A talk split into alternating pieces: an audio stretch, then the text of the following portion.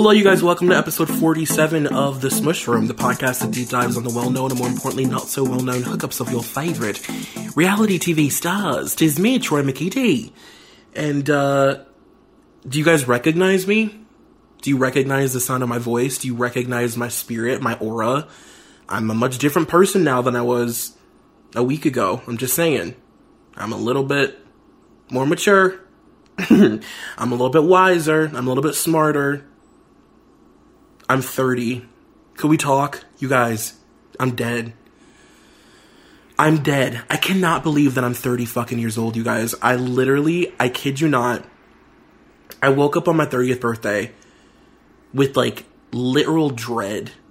Like, I woke up laying in bed, looking at the ceiling and thinking, my God, you son of a bitch.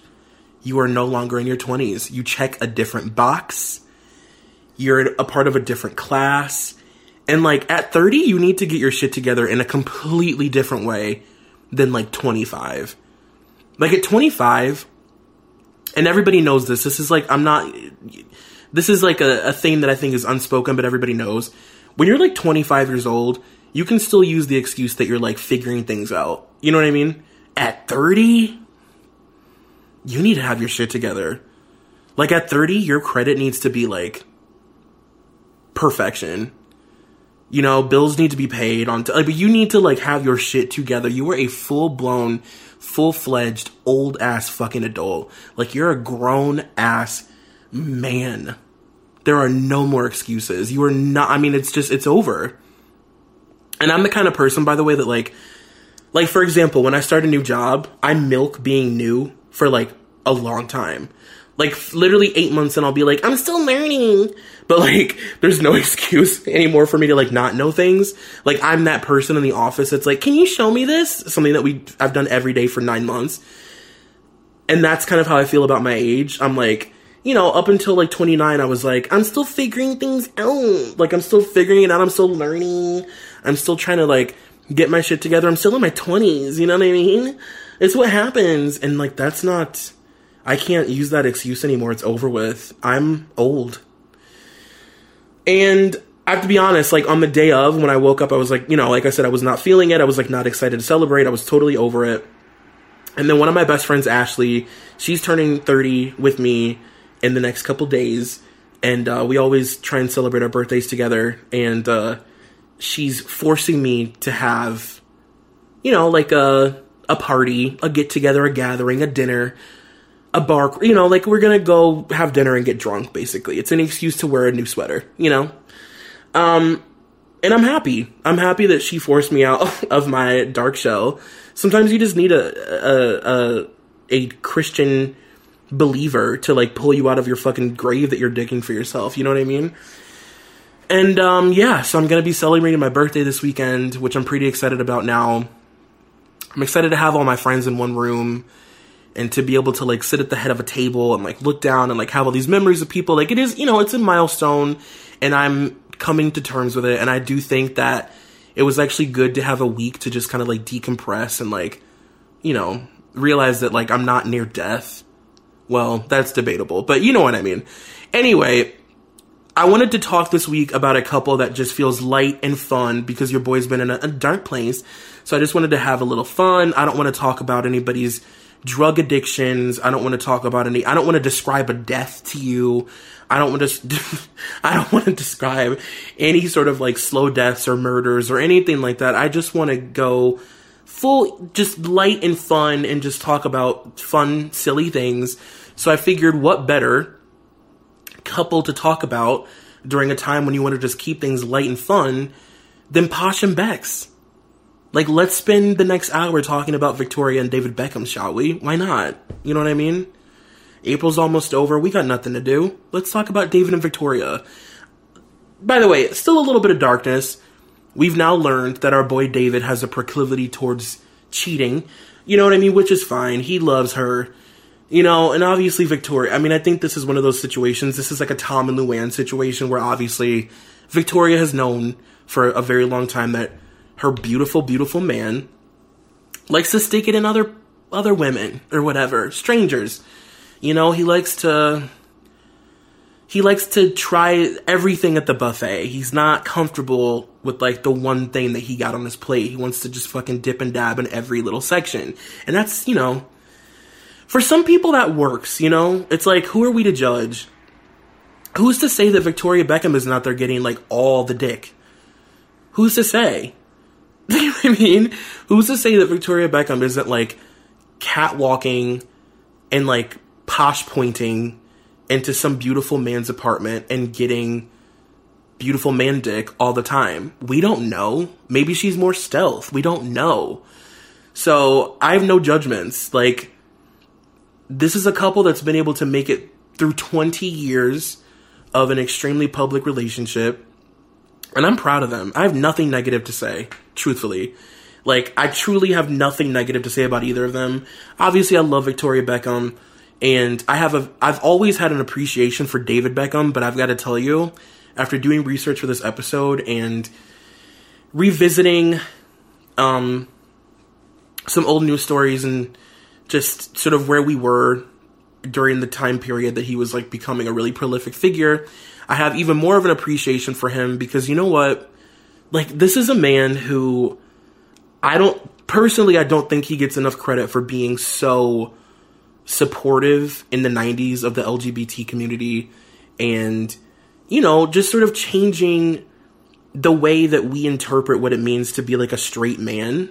Like, David Beckham really did break down a lot of, like, fragile male ego bullshit in the 90s, and he, you know, sort of freed a lot of uptight, athletic douchebags to, like, put on a fucking pink shirt or a sarong, paint their nails, get cornrows, whatever. You know what I mean? Like, he's very prolific in that way, and I don't think we really talk about it enough, so let's just get into it. I mean, we're 7 minutes in, and all I've done is talk about how depressed I am about my birthday. Like, you're not paying for that.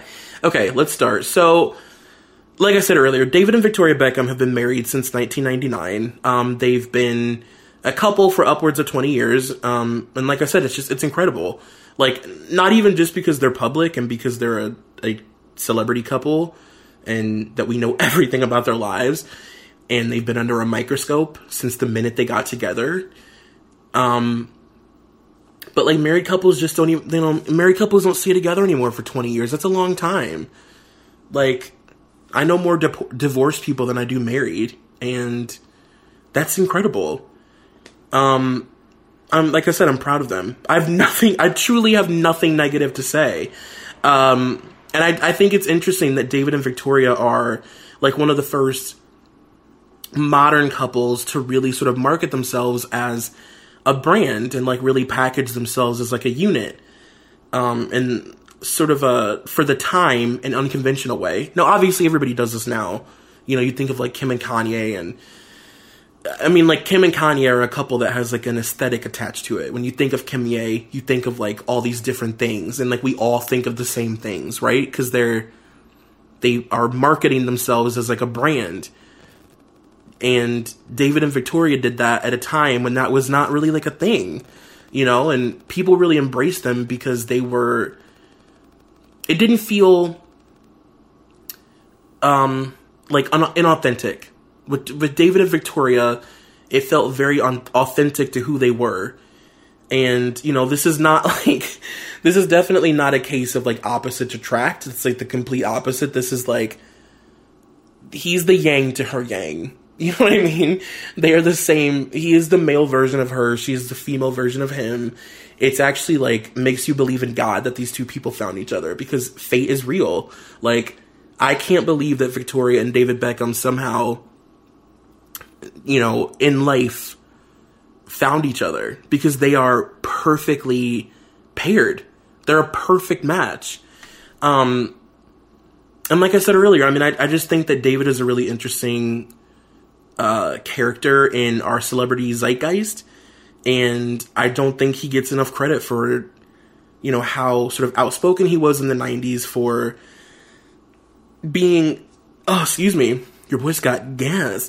In the 90s, he was a gay icon, and he was one of the first, if not the first, male athlete to really, really embrace the gay community and be like, I'm not gay, but I'll pose for the fucking Advocate. I don't care. You know what I mean? I will take my shirt off and do a pictorial in Out magazine, sure. You know, that wasn't a thing. And now it's, like, chic to embrace the gay community because it's, like, politically cool. Which is great, I mean, whatever. But, like, he was doing it in the 90s when it was not cool, and it made people question his sexuality, and he was so comfortable with his own sexuality that he didn't even care about that. He never felt the need to defend himself or be, you know, whatever about it. He just, like, didn't even really address it. And, like, I know that we don't use the word metrosexual anymore, but, like, because of who we're talking about, I have to use the term. And, like, we have to be very honest about the fact that there is a world pre-early 2000s metrosexual era, and there's the world after. And it's a very different world. It is. Like, I'm sorry. And, you know, I have notes in my notes about this, but, like, David Beckham, actually, by the person who invented the term metrosexual, was crowned, like, the definition, like, the definitive number one metrosexual in the country. And it's such a silly thing to think about now that, like, this was an actual thing. And this was a term that a lot of straight men felt so, like, vindicated by, because it was like, oh my God, I can finally go out in a pink t-shirt and people won't think I'm gay, and I like the color pink, and I'm a metrosexual, and I'm tan, and I have frosted tips, and I'm wearing pointed gator, like, leather gator skin shoes, and it's fine. I have black nail polish on, and I'm tan, and I'm chic, and I like women. And, like, you know, it was a very confusing, weird time.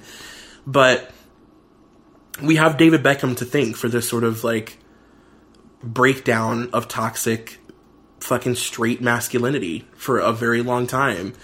And then you have people like Ryan Seacrest that weaseled their way in and tried to take his thing, but no, David is the ultimate metrosexual. He invented the term. And I also, to be completely honest, I find it admirable that Victoria is somebody who took this sort of, like, cartoon character idea of who we thought she was in her Spice Girls days, and 30 years later, she's built a billion-dollar empire around being Posh Spice. And she also sort of turned it into an aesthetic. So instead of it just being, like, a character that she was in a girl group, it's now, she's turned it on itself, and now it's, like, this, like, chic lifestyle brand that she's created, which is, like, fucking insane. And, like, she's now one of the most respected people in the fashion industry, and it's entirely based on her character in a girl group. Like, it's wild.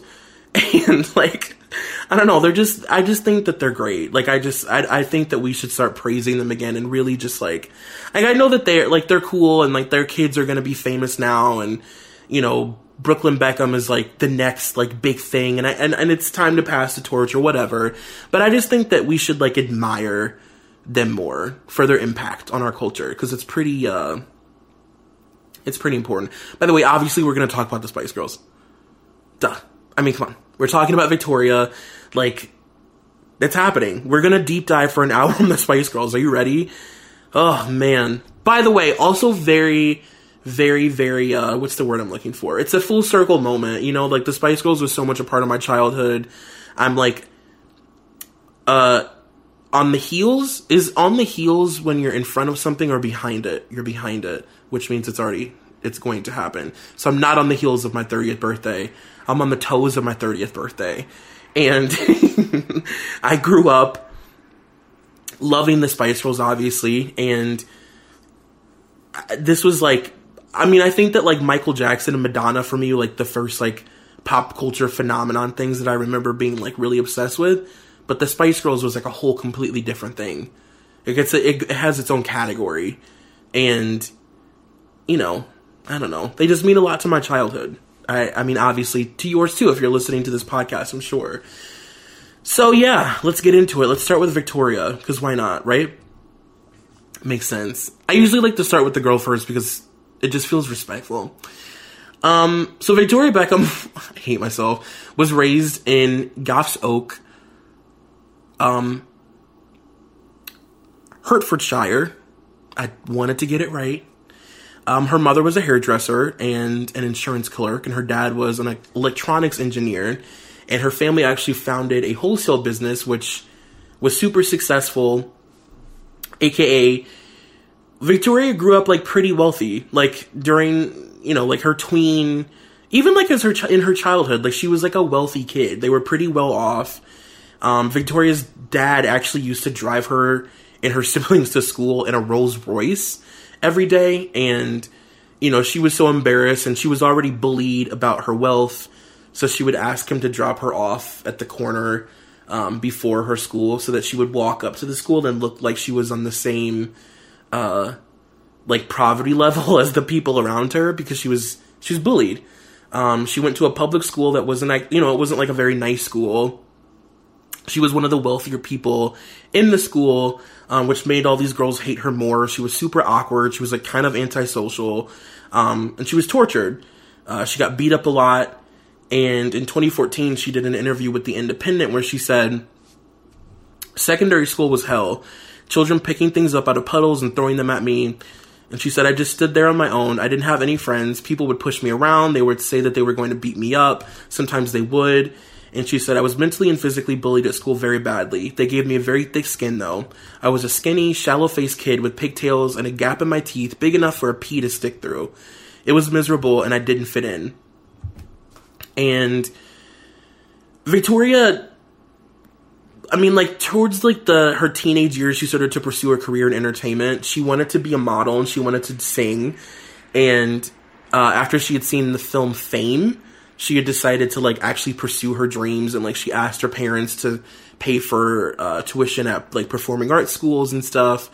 And her parents enrolled her in several performing arts schools. She went to Lane Theater Arts, where she studied dance and music and modeling.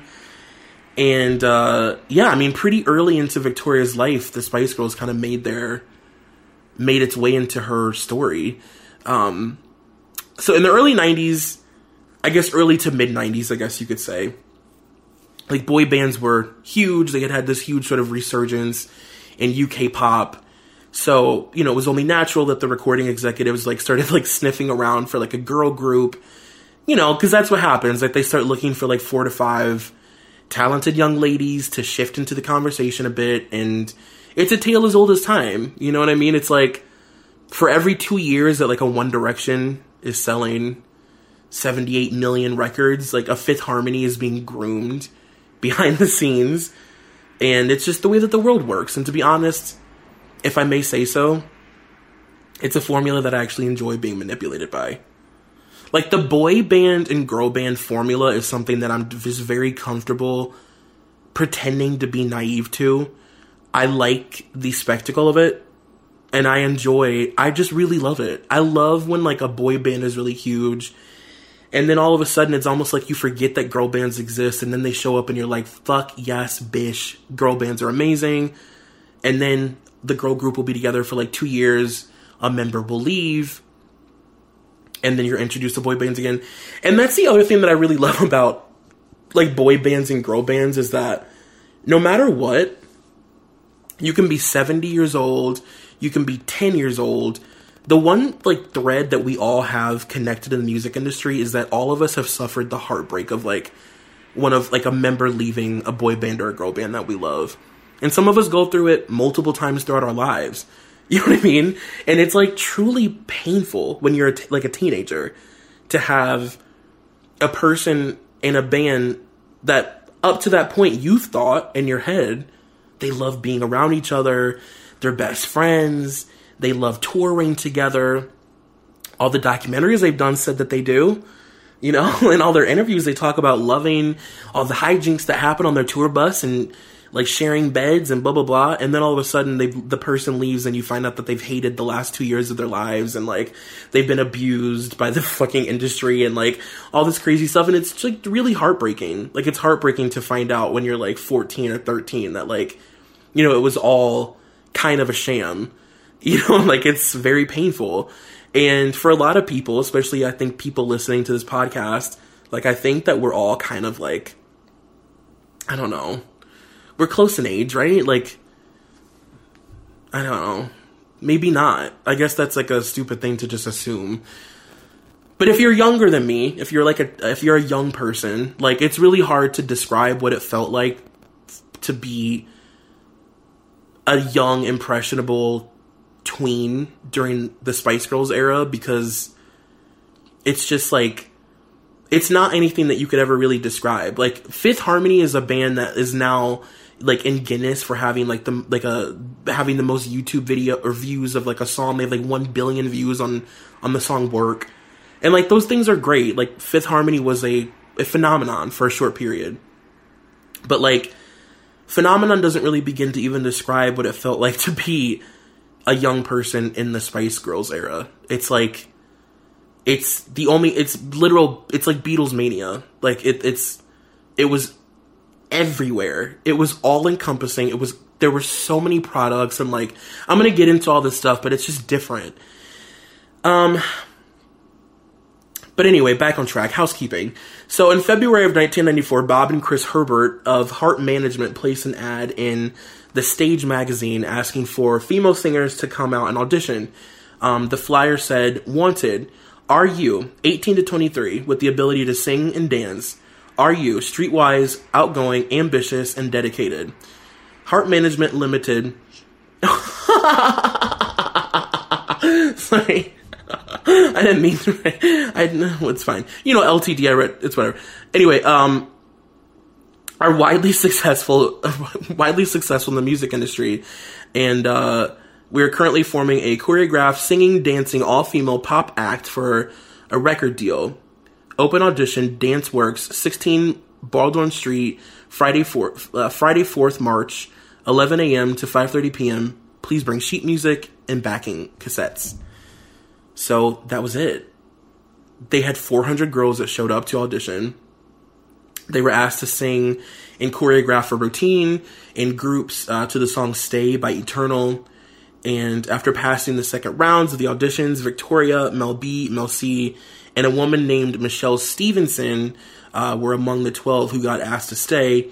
Geri was she actually missed the first audition because of work and was able to make it to the second one and was then moved on to the 12, like the smaller group.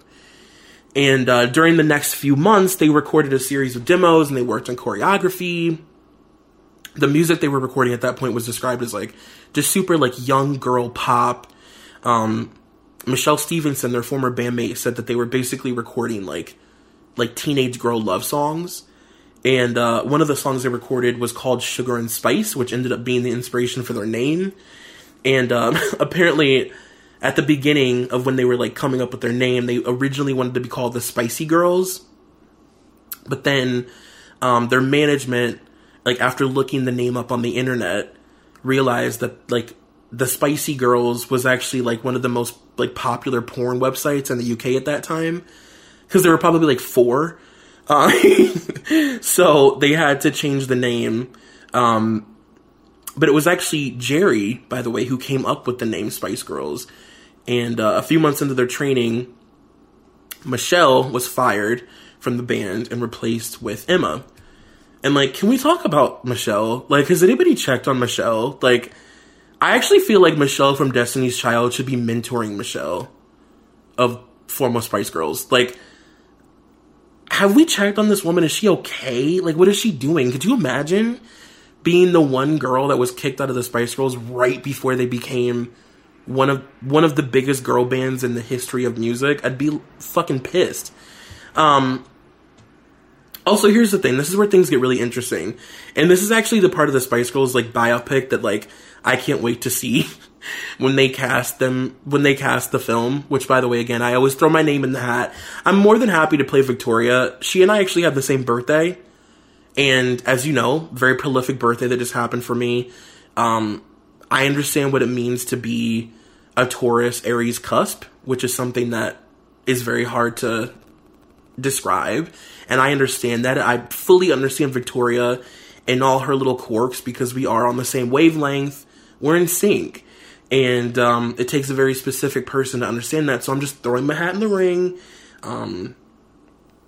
I say that I kind of favor Victoria Beckham. I don't really see too much of a difference. So the girls at that point, they were unhappy with their management, and they had decided that their management was taking them in a direction that they didn't want to go. They didn't like the songs they were recording. They didn't like the fact that they weren't actually signed to anything. So they were, like, working their asses off and, like, recording all this music that they technically owned, because they didn't have a record deal. They didn't have a contract stating this is our music or your music or whatever. They're just recording songs. So there's nothing really, like, legally binding them to each other. They were just, like, working their asses off, basically, you know, for free. So Geri, being the undisputed leader of the group, I don't know if you guys know this or not. Like, I don't know if you realize this. I've always known this, even when I was younger, and that's why I chose her as my favorite. Geri was always my favorite Spice Girl. The problematic girl in a girl group somehow always ends up being my favorite. But Geri was, like, she was, like, the sort of unannounced leader. You know, she was the most outspoken. She was the most strong-willed. You know, she protected the girls. And Geri was the one that had decided at a certain point, like, that they needed to leave. So Geri, she wrangled all the girls together. She got their recording demos together. And she started secretly taking meetings with other music executives to find a better deal.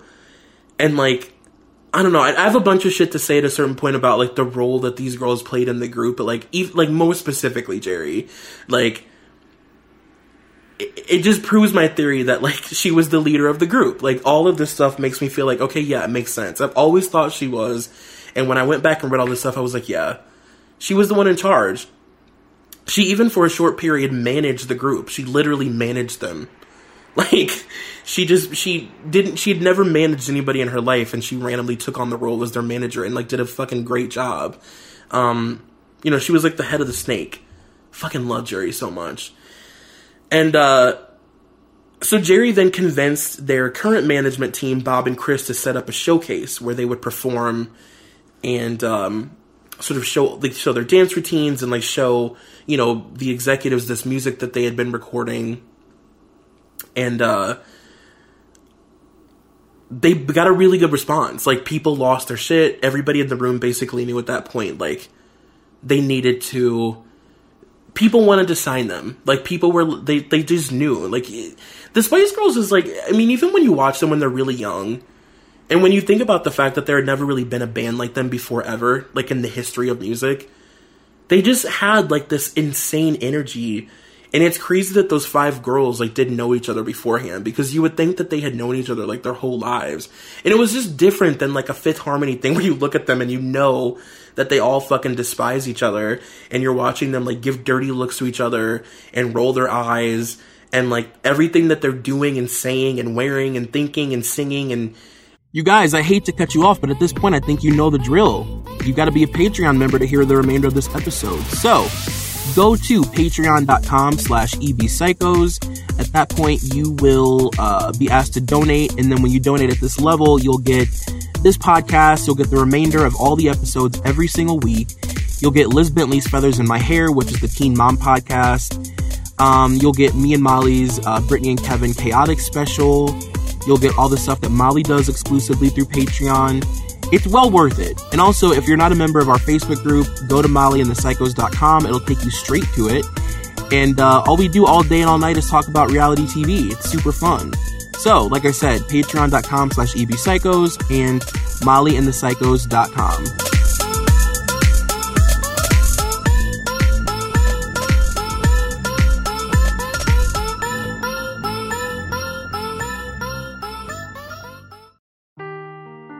Seeking the truth never gets old. Introducing June's Journey, the free-to-play mobile game that will immerse you in a thrilling murder mystery. Join June Parker as she uncovers hidden objects and clues to solve her sister's death in a beautifully illustrated world set in the roaring 20s. With new chapters added every week, the excitement never ends. Download June's Journey now on your Android or iOS device, or play on PC through Facebook Games.